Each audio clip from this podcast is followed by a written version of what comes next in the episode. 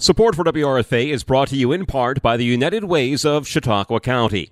United Way is a nonprofit organization with a mission to mobilize the community to help every person and family improve their lives. Last year, their Volunteer Income Tax Assistance, or VITA program, helped 1,400 households file their taxes for free. This year, the expanded child tax credit is available to Chautauqua County households with children, even if they don't normally file taxes or have a recent income. Nearly every parent or caregiver of a child with a Social Security number can receive up to $3,600 per child, and it's not too late. Learn more at getctc.org slash CHQ. It only takes about 15 minutes online to claim the child tax credit and learn about eligibility. The United Ways of Chautauqua County, proud supporters of community radio in Jamestown, New York. To learn more, visit uascc.org or unitedwayncc.org. And again, you are listening to Community Matters. Congressman Joe Sempolinski discusses issues he has with bail reform and answers questions about the 2022 elections in his weekly media call. All right. Well, I appreciate everybody once again being on our uh, weekly press conference. Um, wanted to highlight this week, just in general, the, the great importance uh, of the issue of law and order and the threat we're seeing in New York State and around the country uh, to public safety.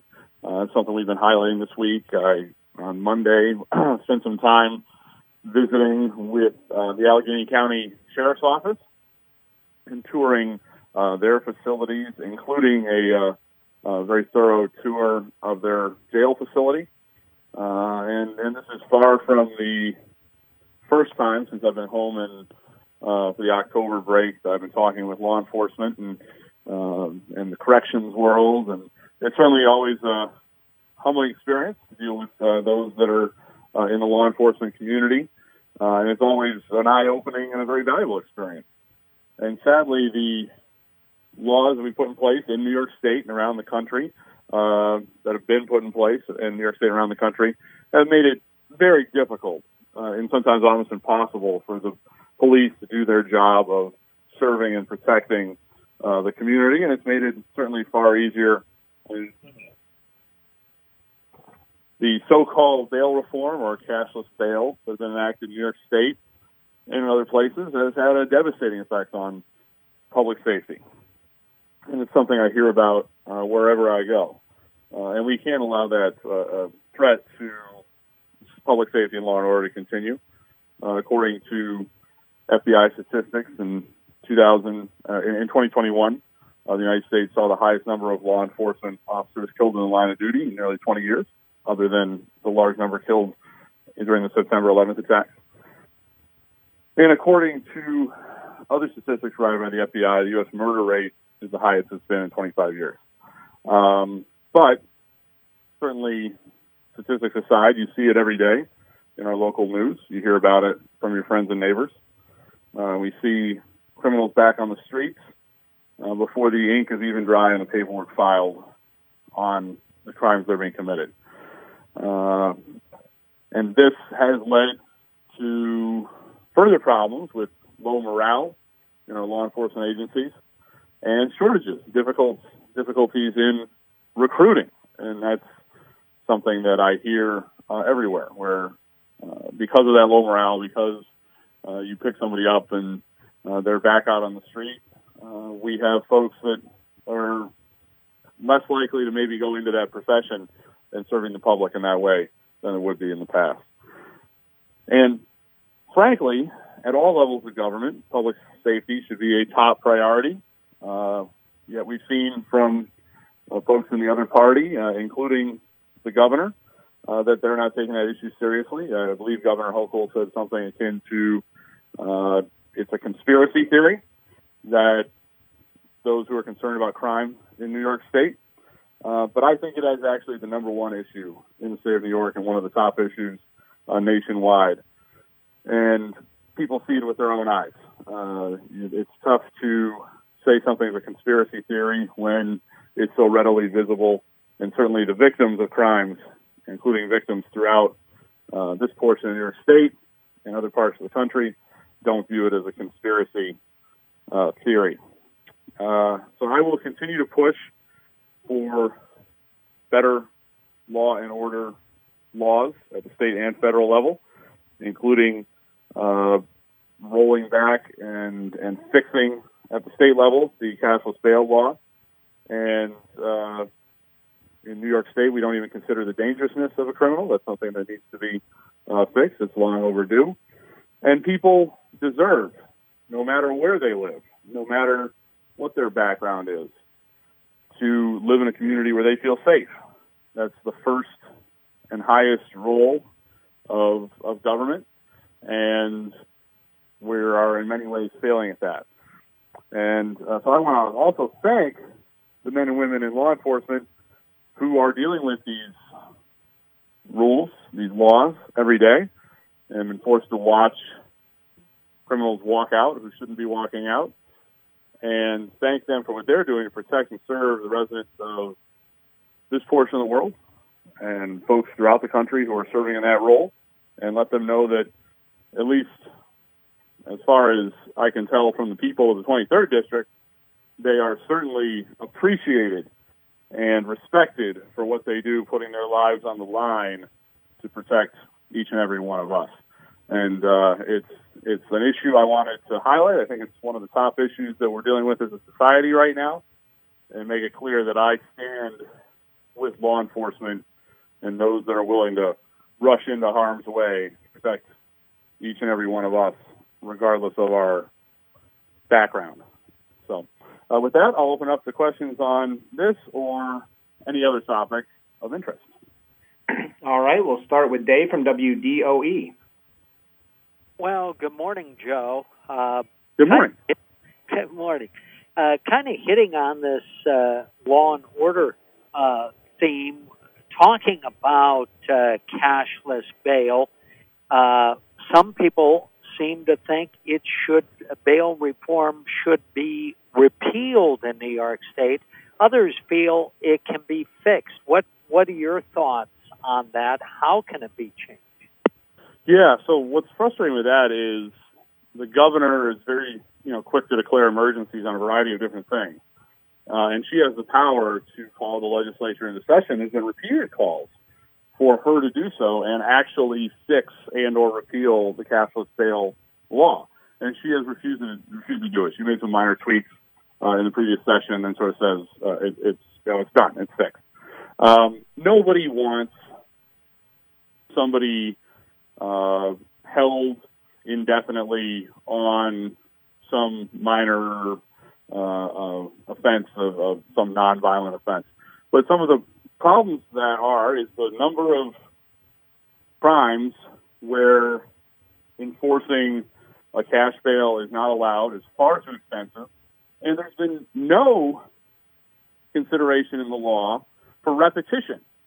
So no matter how many times you do a crime or are accused of a crime or arrested of a crime that is not a crime that's subject to cash bail, that doesn't trigger anything. Where if you do it 10 times, 100 times, you still are not eligible uh, for bail until you commit a crime that is specifically allowed to be uh, a crime that's eligible for cash bail. So there is certainly we don't want people languishing in jail for you know some minor shoplifting offense or, or something like that. Uh, but this was done so poorly that we certainly need to go back to the drawing board uh, and, and repeal this law and then look to solve it in a bipartisan consensus fashion where we are actually talking to district attorneys, talking to law enforcement officials, and saying what is going to be fairest to everyone in society and what is going to keep everyone in society safe as opposed to passing laws on a partisan basis purely for political reasons. Uh, we need to have, that's not how you're supposed to be legislating. So uh, I think we need to go back to the drawing board on this, and the New York State cashless bail law is fundamentally flawed. Also, wanted to ask you. I know election day less than a week a uh, week away, and uh, regardless of who wins, uh, Tuesday. Are you ready to work with the winning candidate as far as uh, a transition? Well, uh, certainly. Um, I'm I'm looking forward to working uh, with who the people choose. The area to which I was elected is going to be in three different congressional districts. Six of the counties will be in the new 23rd, three of the counties will be in the new 24th, and two of the counties will be in the new 19th.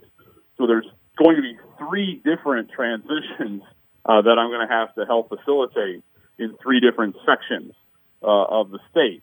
And, uh, you know, I stand ready to do so uh, with the people's choice in all three of those elections because the people are who is most important. And that's uh, that's crazy. Well, hey, thanks very much, Congressman. Appreciate it. Yeah, thank you. All right, next we'll go to Greg from the Observer. Hi, um, I want to get your reaction to a couple of uh, uh, social media posts made by prominent Republicans.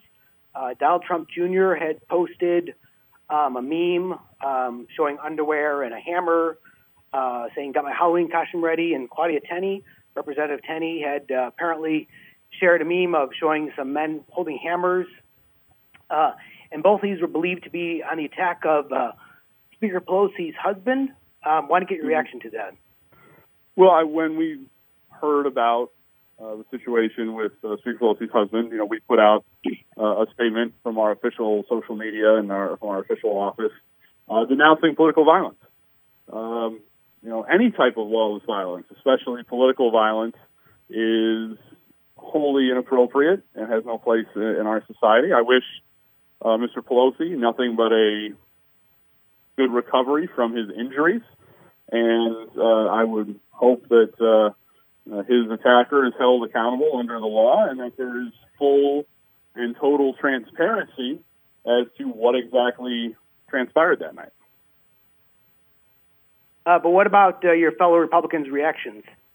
Well, I mean, everybody has their own reactions uh, to situations. I, I'm, my reaction is I hope he's fine. We have, should have no political violence, and that I, I hope we have total transparency.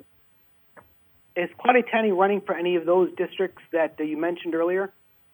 Uh, yes, he uh, the, is running as the Republican nominee in the 24th district, and all of Seneca County, all of Yates County, and the eastern half of Ontario County will be in the new 24th district, uh, and those are that is the portion of the 24th district I currently represent. So does her sharing that meme affect your support for her? I am supporting Congresswoman Tenney. Uh, I think she'll do a wonderful job as the new representative of the 24th district. Okay, thank you. okay, next up we'll go to uh, Lucas. Lucas Day. Hey, Congressman. Good morning. How are you? Good. How are you doing? Not too bad, thanks. Uh, just uh, switching up topics real quick. Uh, overnight, North Korea launched uh, as many as 15, maybe close to 20 missiles. Um, your reaction to that, and is that obviously a concern uh, for the United States? Sure. Anytime that uh, the North Korean regime is uh, acting in a aggressive manner, that's something that we need to be concerned about. Um, you know, they are prone to uh, rattling the saber.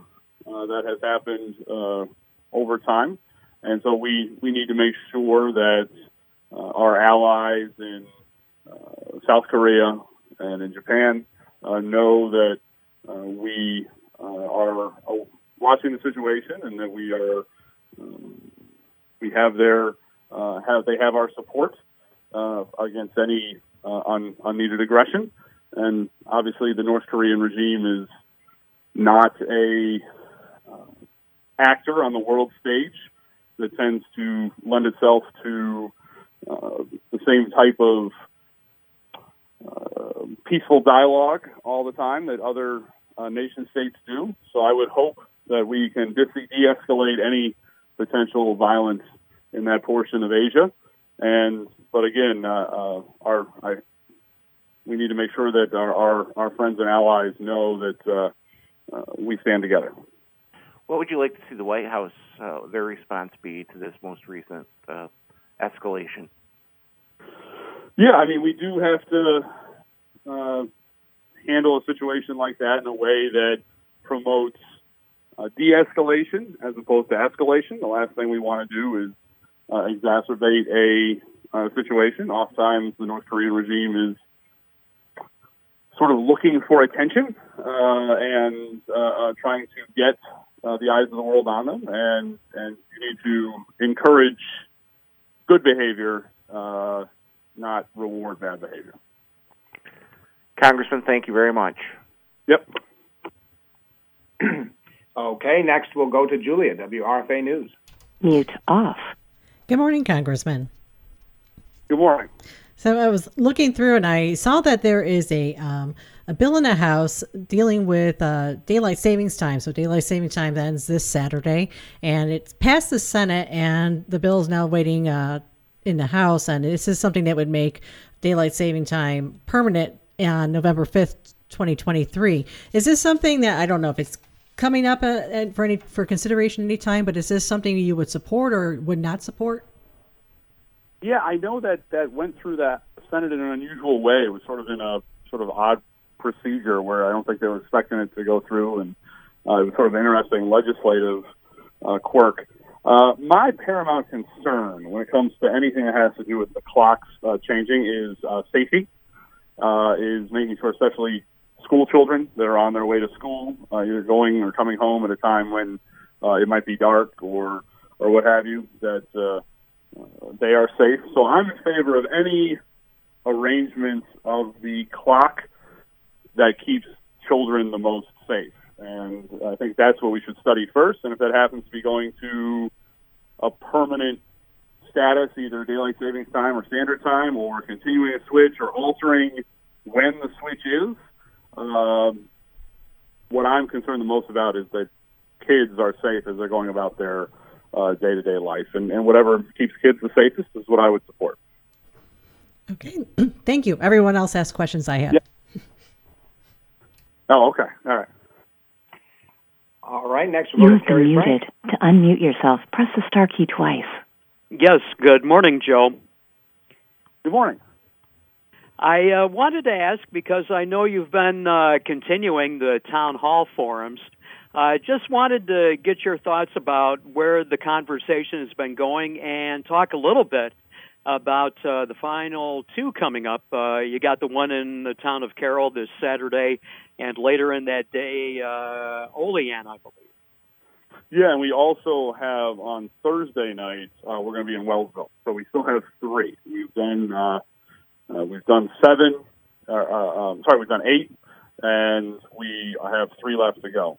Uh, and they have to be Allegany, Cattaraugus, and Chautauqua. Actually, the order would be Allegany Thursday, and then, as you said, Chautauqua, followed by uh, Cattaraugus on Saturday. So I'm excited uh, to complete that tour. Uh, I'm a very strong supporter of the town hall meeting format in general, and having real dialogue with regular voters and regular citizens and people able to have a, a dialogue with their uh, member of Congress. And so to be able to, in one congressional recess, be able to hit every county and just bear in mind, these are just the town hall meetings. We have been in every corner of the district already with other meetings, you know, talking to school groups, talking to businesses, uh, going to universities, uh, talking to citizen groups.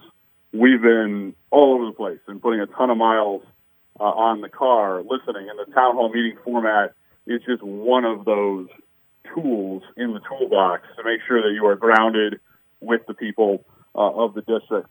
And uh, I think I mentioned in previous calls, one of the things that's come up continually and has continued to come up in other meetings is workforce issues. Uh, that does come up. Uh, the concerns with public safety that I led with today, that has come up. Uh, the concerns with inflation, those have come up. Uh, the concerns with uh, how COVID has been handled uh, and what we're going to do to uh, deal with that, not only just with kids, but with uh, overall how we've dealt with COVID. You know, so a lot of the, you know, the hot button major issues come up. And of course, everybody you talk to has a little bit different of a perspective, maybe based on where they live, maybe based on what they do for a living. Uh, and so when you're actually having a dialogue with people, real people, you can go a little bit beyond just the general feeling or talking points of about a particular topic. You can really get some nuance of, all right, this is an issue we all have a perspective on, but how is it affecting John Doe who lives in Chautauqua County? That may be a little different than just the national narrative. Uh, and of course, I care a lot more about what affects John Doe or Jane Doe constituent than I am necessarily the narrative in Washington, D.C. All right. Very good. I'll uh, see you Saturday morning. Thanks, Congressman. Oh, wonderful. I'm looking forward to it. Yep. Okay. All right, Joe, we have time for one more question. We'll go to Brian O'Neill. I guess I'll pass today. All right. Okay. Well, then that should do it, Joe. Perfect. All righty. Well, thanks, everybody. And I always appreciate uh, everyone taking the time and, uh, and us having this open forum. I think it's uh, just like with the town hall format, uh, having open dialogue with the press is a crucial part of doing the job. And I appreciate everyone. Uh, we always have great turnout and great questions. So thank you very much. That was a weekly media call with Representative Joe Sempolinski.